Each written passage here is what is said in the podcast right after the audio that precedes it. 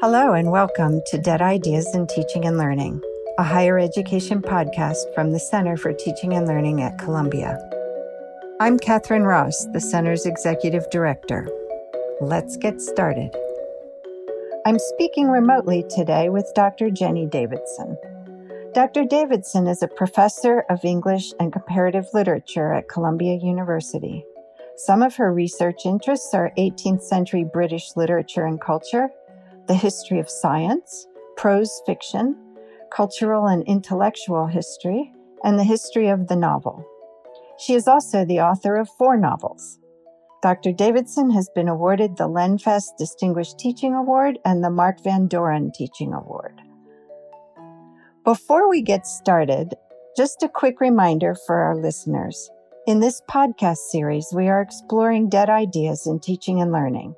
In other words, ideas that are widely believed, though not true, and that drive many systems and behaviors in connection to teaching, exercising what Diane Pike called the tyranny of dead ideas.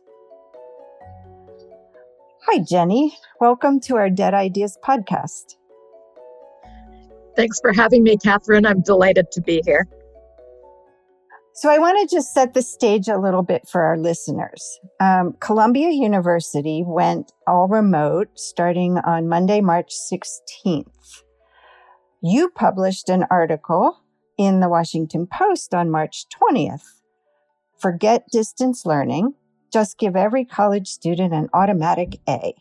And your ideas were featured again in an April 13th Chronicle of Higher Education article. How has grading changed since coronavirus forced classes online? Often, it depends on the professor. So, in these articles, you argued that grading needed to be changed in response to the pandemic and the ensuing move to remote teaching. And before Columbia decided even to have everyone use pass fail, you told your students they would all get A's. So this was clearly grading was clearly something important to you to talk about with your students pretty immediately following these changes. So I'm very curious about why that is. You know what what led you to that moment, um, and you know, can you walk us through your thinking on that reaction? The dates that you give of March 16th, March 20th make it sound like I somehow had a quick, brilliant insight that fed into writing this piece. But really, the timeline, as many uh, of our listeners will remember, was more protracted and more muddled and all over the place than just giving a couple dates really suggests. So, as to say, very first few days of March, we were all very worried about coronavirus. We thought it was likely to have an impact on how would be able how we would be able to conduct things going forward, but there was no official guidance at that point about how Columbia teaching would be affected by that. So every couple days the situation changed and our frame from inside the university changed and so forth. So uh, I found myself, uh, you remember that classes were suspended just before spring break. We hadn't yet officially switched online. There were a couple days off to re you know to pivot and to to readjust our thinking we then switched just before spring break into an online modality and by the week after spring break, it was clear that we would be fully online for the rest of the semester. That was attended with enormous disruptions for undergraduate students in particular, many of whom had to leave dorms with very little notice and very little certainty about when they would be coming back to, for instance, retrieve the possessions that they couldn't fly with in one suitcase and so forth. So it was a it was a chaotic and distressing time for all of us. Everybody had their own distinct twists around that, but I was teaching two seminars, both of them combine graduate and undergraduate students. This is a preference that I've developed at Columbia. I like to, to, to combine those two groups, partly because it lets me reach both constituencies with more of my teaching, but also because, a two point argument, the graduate students really benefit from the joyfulness and the sense of play that undergraduate students bring to a literature classroom.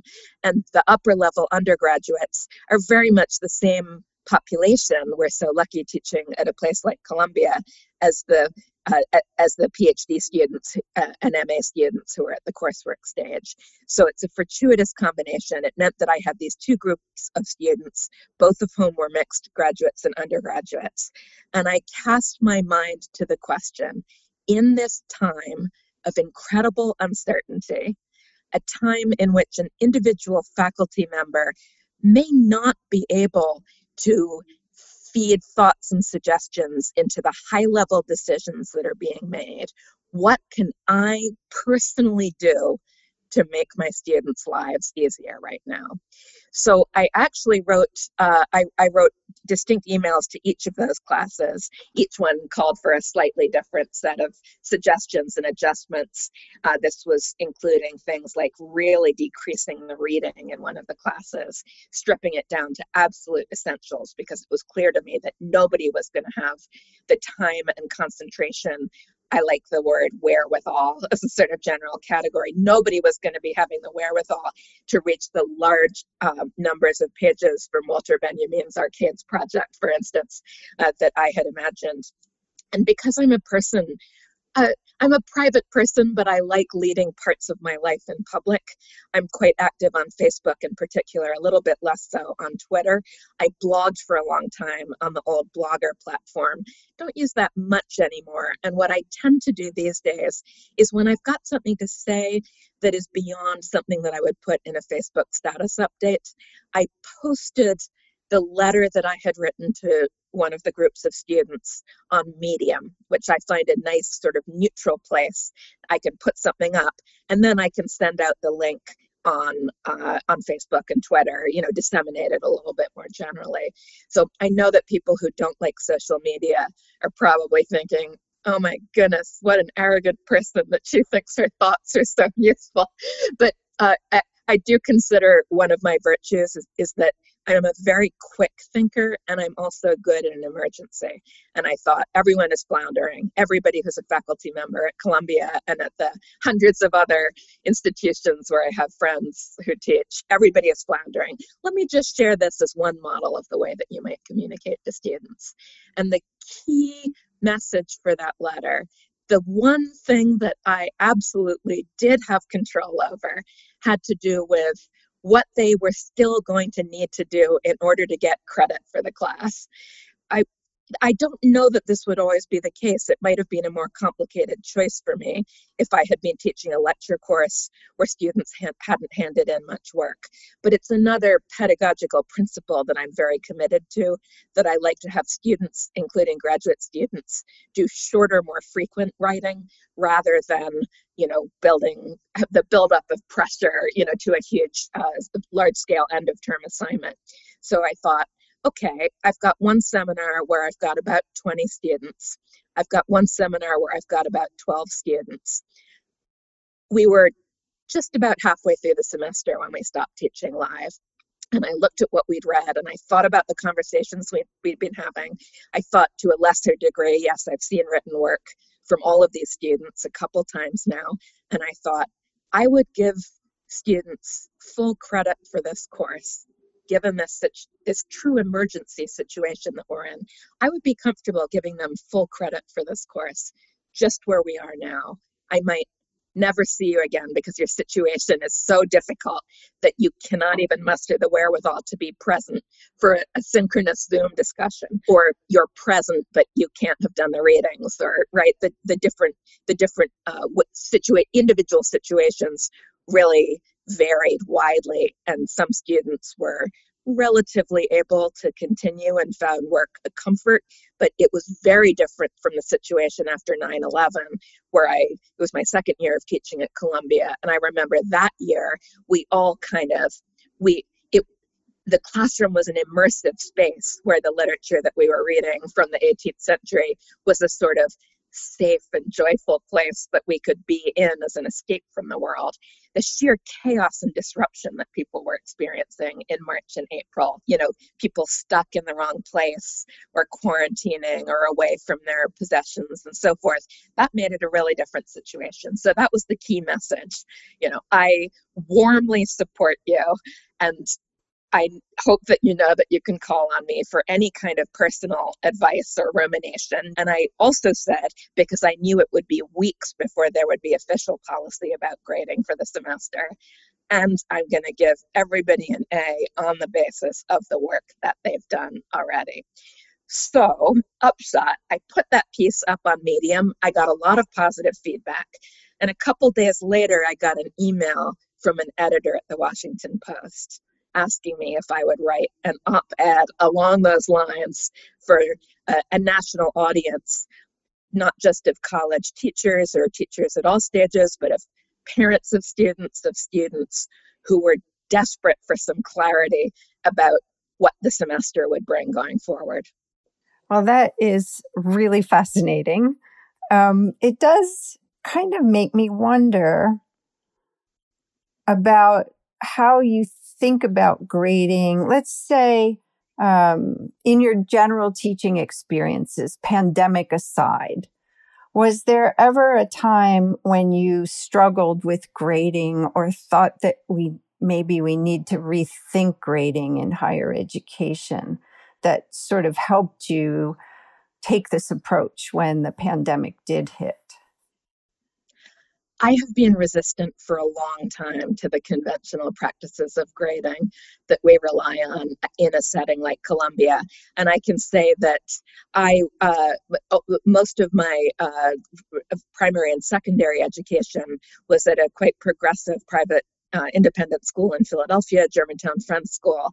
And the grading starts there for students, I think, in year seven. You know, I'm always shocked when I hear about the report cards with grades for very young students, which just seems wild. You really see the weakness of that approach right now when students are dinged for not being able to sign on for the Zoom session or the system won't accept an assignment one minute late, you know, all of that sort of thing. It, it's, it's just causing needless stress.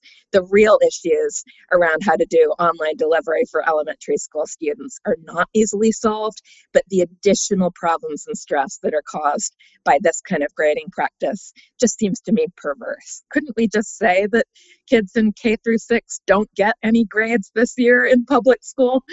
Anyway, so uh, when I was in high school, I actually, when I was in 10th or 11th grade, was very serious about the idea that I only wanted to go to a college that didn't have fraternities or sororities and didn't have letter grades.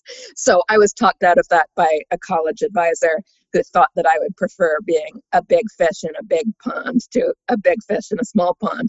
Uh, the schools that I was looking at were Reed and Hampshire, you know, the, the, the places like this. And so I was an undergraduate at Harvard, but I feel very lucky that my upbringing was very much more oriented towards the intrinsic goods of, edu- of, of education, the joy of learning. I know I sound sort of naive when I say that, but I feel really, really lucky. I always have had a powerful joy doing this kind of work that we do when we're reading and writing and thinking and doing analytic work. And so I was pretty impervious to grades, and I was a student who happily took lots of grad seminars in English that I easily got A's in and meanwhile was getting C's in my core courses because the lectures were so boring and I couldn't stand sitting there just supposed to sort of have passive intake. So I uh, I guess I would say that I'm more detached from those values than many of my colleagues are. And it, it, I've been teaching at Columbia for close on 20 years now. And I realized pretty much right away that this is my opinion, obviously others wouldn't agree, that in humanities classes in particular, at a college like Columbia, there's virtually no need or value for grades other than for external administrative functions like for law school admissions you need to have letter grades or you know for med for med school for professional school admissions they're necessary. Uh, so grades are a proxy always rather than being some kind of a deeper, more complex evaluation. And especially in humanities courses, it's it we're not testing for mastery of material uh, or looking to see if students have developed a key set of skills. It's an ongoing work in progress to understand literature well and to be able to clearly articulate things about it. Work in progress for faculty as well as for students. The letter grades are given in a relatively narrow band. I don't think that's grade inflation that we only give mostly A's and A minuses. I think that speaks to how intrinsically motivated the students are to read these books with us and to write about them. So grading, mm, you know, who cares? I, I, I think those grades are silly. And, in, and I, I know how anxious students are, many students, to get good grades. And I consider it part of my responsibility when I'm teaching a class, whether it's a seminar or a lecture, to help everybody calm down a little bit on that front. I often say to students in this time, not just this year, but in general, the world that we have been living in, the proportion of students who are experiencing serious mental health issues is really much higher than it ever was 30 years ago, let's say. We're living in a different world in all sorts of respects. So I say up front at the beginning of the semester, I know that, especially in a lecture class, this is true. I know that some of you are going to are going to run into situations that essentially make it impossible for you to complete the work in this class, to hand in the written work, to have good enough attendance. You, you may well be battling circumstances that make those things out of reach. Now, you know, I, if you've hardly handed in any work, I may feel that it's appropriate to give you a C plus instead of the A that you pretty certainly would have gotten if you could have. But me awarding that mark on the basis of what you were able to do that semester. It's not a judgment on you or on your character or anything like that. In fact, I often make sure when students are in that situation that they know that I would write a letter to accompany their transcript that would explain that there were circumstances, you know, that that really affected their ability to complete the work. So I'm resistant to grading for classes. I wish I didn't have to do it. And I'm now, I have to say, thinking about how I might not do it going forward. I'll tell you a little bit about that later. Uh, but also, for a long time now, I've said that I like giving short assignments, uh, that I think it's more valuable for students to write often and about text that we haven't discussed yet. I like students to write before they come to the class where we're going to talk about something. That takes a lot of pressure off the idea that it has to be perfect or so forth, right? It shows them that we write in order to think and understand, not primarily in order to have a, um, a carefully flawless final product. Um, those short assignments, oh, you know, we'll discuss the topic, they hand them in at the end of class. I stopped probably 15 years ago giving letter grades on those. I use a tool that is still an evaluative tool, but that detaches from those sort of triggering, you know, letters or numbers. Uh, just say check, check plus, check minus, which is just to say check plus, absolutely continue in the vein you're doing. Check. It's it's totally sufficient, but there might be more depth or richness or exploration you know that that you might be able to go a little bit deeper and check minus says there are things about your writing or your approach to the text that aren't currently working and i would like you to come and see me and we'll have a conversation about those where we sit down with your assignment between us and I show you why a sentence isn't ringing quite right and how it might be configured differently. Or we read back through a passage that the piece was doing a close reading of and think, what are the salient details in the passage that you didn't register and that without those details, you're not going to have a sufficient understanding uh, as, as you lay it out. So the more that, that I can do that work, in a face to face conversation. It's fine if it's virtual, it doesn't have to be in a real physical room. Uh, the more I can transfer it to that work, the better. I don't have the sense that most students benefit that much from written feedback on assignments. And whenever I can turn it into a real conversation and focus, you know, I resist the students who like to say, oh, I got a I only got a check and not a check plus. Can I rewrite this? Say no, but if you come to my office, I'll show you some places where you could have gone a little deeper and you'll put those lessons to work on the next thing that you write for this class. Well, certainly the research um, that I'm aware of on on writing and how students improve their writing would support what you're saying, um, particularly about written feedback on papers, and particularly once those papers are graded um, in which case students very rarely take that feedback to heart in any kind of way, but offering it as a stepping stone to the next assignment is generally what the research supports. There's just so much you said to unpack here. Um, so, would you say that grade inflation is a dead idea in higher education? Yes, I think that I mean, that's a that my my clear cut answer is yes. My nuanced answer is, of course, it's a bit more complicated. But I think if we looked at at Ivy League schools 50 years ago versus today, the student population and the circumstances that most students are living in and working in and thinking in are just extraordinarily different. So we we think of George uh, W. Bush as the exemplar of the sort of gentleman C school, uh, right, of, of, of what students at Yale, let's say, were like in a given era. Obviously, there always were many intellectually wonderful, you know, driven students who weren't getting gentleman C's, but we just don't have students like that in any significant numbers at, at, in the Ivy League now yes, the college admission scandal might make you wonder a little bit, but it really is a tiny proportion of the of the total whole. I remember a detail that I really loved that I learned in a year. What was that committee? I believe it was a it was part of the NCAA recertification, and I believe I was on the subcommittee that had to do with gender and equity and diversity. So I learned on that committee that at that point if you looked at the GPA and test scores of Columbia's women's soccer team, they're substantially higher than the median scores for Columbia students as a whole, right? Especially uh, in the women's sports.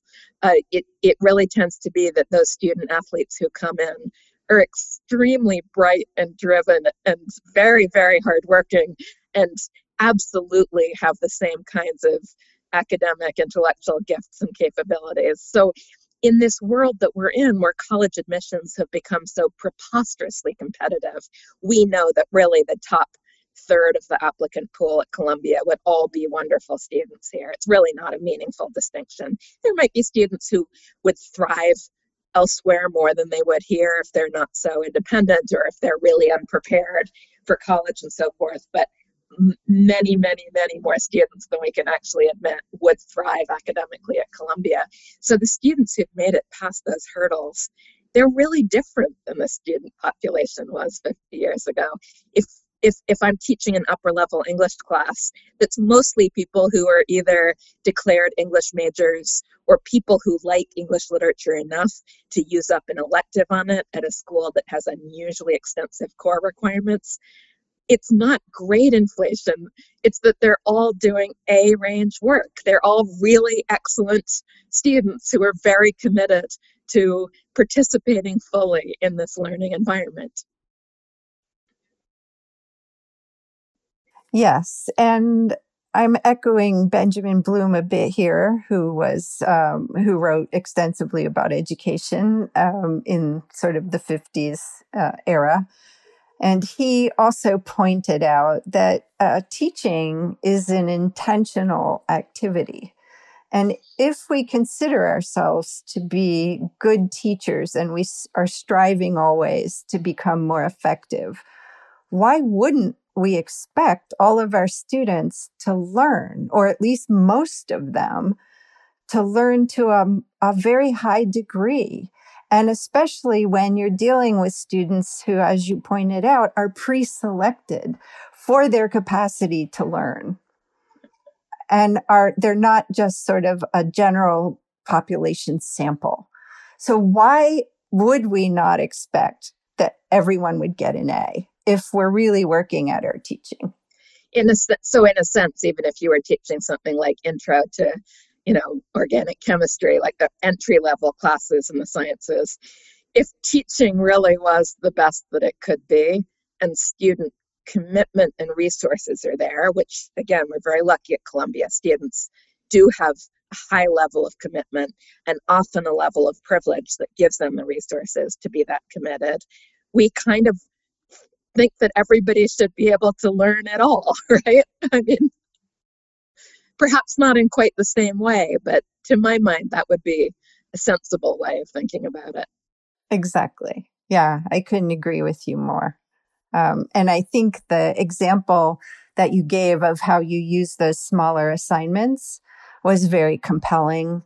Um, I also used that kind of check, check plus, check minus in my teaching and found that um, when I asked students sometimes to get together and compare their responses, not their check, check plus, check minus, but their actual responses, and come up with what they thought was the best response, they had great capacity for immediately seeing why they got the plus or why they got the minus and were very open because it wasn't around a grade, right? It was around the feedback they were getting.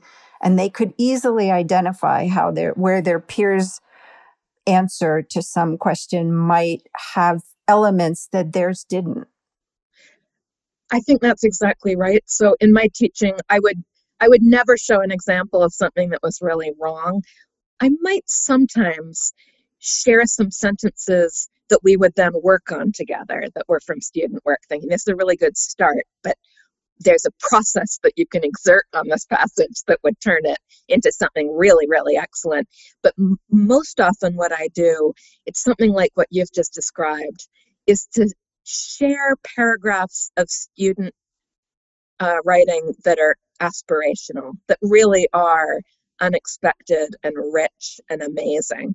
And I agree with you. I think that that's the that's the clearest way, for instance, to explain to students who find themselves getting B pluses and A minuses on papers in their classes and can't quite understand why that it's not it's not a it's not a failure or a flaw in what they're doing. It's a question of ambition or reach or real you know it's the same way that you can look at two skateboarders. I'm thinking of the skate park in riverside park that i run by every day.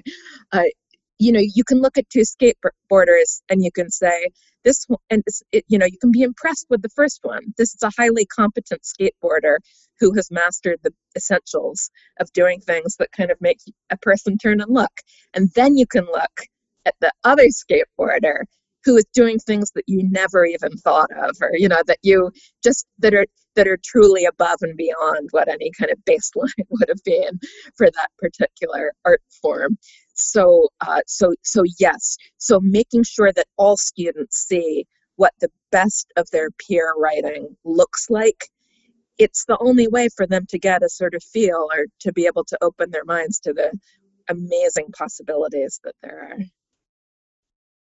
but again, I think disconnecting it from a grade is what allows for those conversations, right? Because they're not already feeling shut down or I didn't get the grade I wanted, so whatever. Um, so I, I think, and it goes back to Diane Pikes, um, who is the originator of this Tyranny of Dead Ideas article. Um, one of her three dead ideas that she talked about was that grades uh, motivate learning as being not true, that grades motivate getting grades. And oftentimes, grades even push students away from real learning because they won't take risks. They don't want to talk about failure as a learning opportunity. So I think what your every example you've given uh, very much supports that idea. I like to write assignments that are essentially, in some sense, ungradable, you know, so that if they're creative assignments or they are assignments that are constructed a little bit more like a, pro- a problem set that leads you by questions through a set of thinking processes it's the it's the process of the writing and the learning that happens during the writing uh, the ways that it helps us clarify our thinking that are absolutely the en- the end of these assignments rather than something that's only intermediary with the grade being the end point. Well, we really appreciate you being here today. So thank you for sharing all of these experiences and ideas with us. Thank you, Catherine. It's been a delight to talk to somebody who I know cares about teaching just as much as I do. And I'm really excited about what you'll be able to do with this podcast going forward. If you've enjoyed this podcast, please visit our website where you can find any resources mentioned in the episode ctl.columbia.edu backslash podcast. Please like us, rate us, and review us on Apple Podcasts or wherever you get your podcasts. Dead Ideas in Teaching and Learning is a product of Columbia University Center for Teaching and Learning and is produced by Stephanie Ogden, Laura Nicholas, A.B. Seidel, and John Hanford. Production support from Kate Ty Piggott. Our theme music is In the Lab by Immersive Music.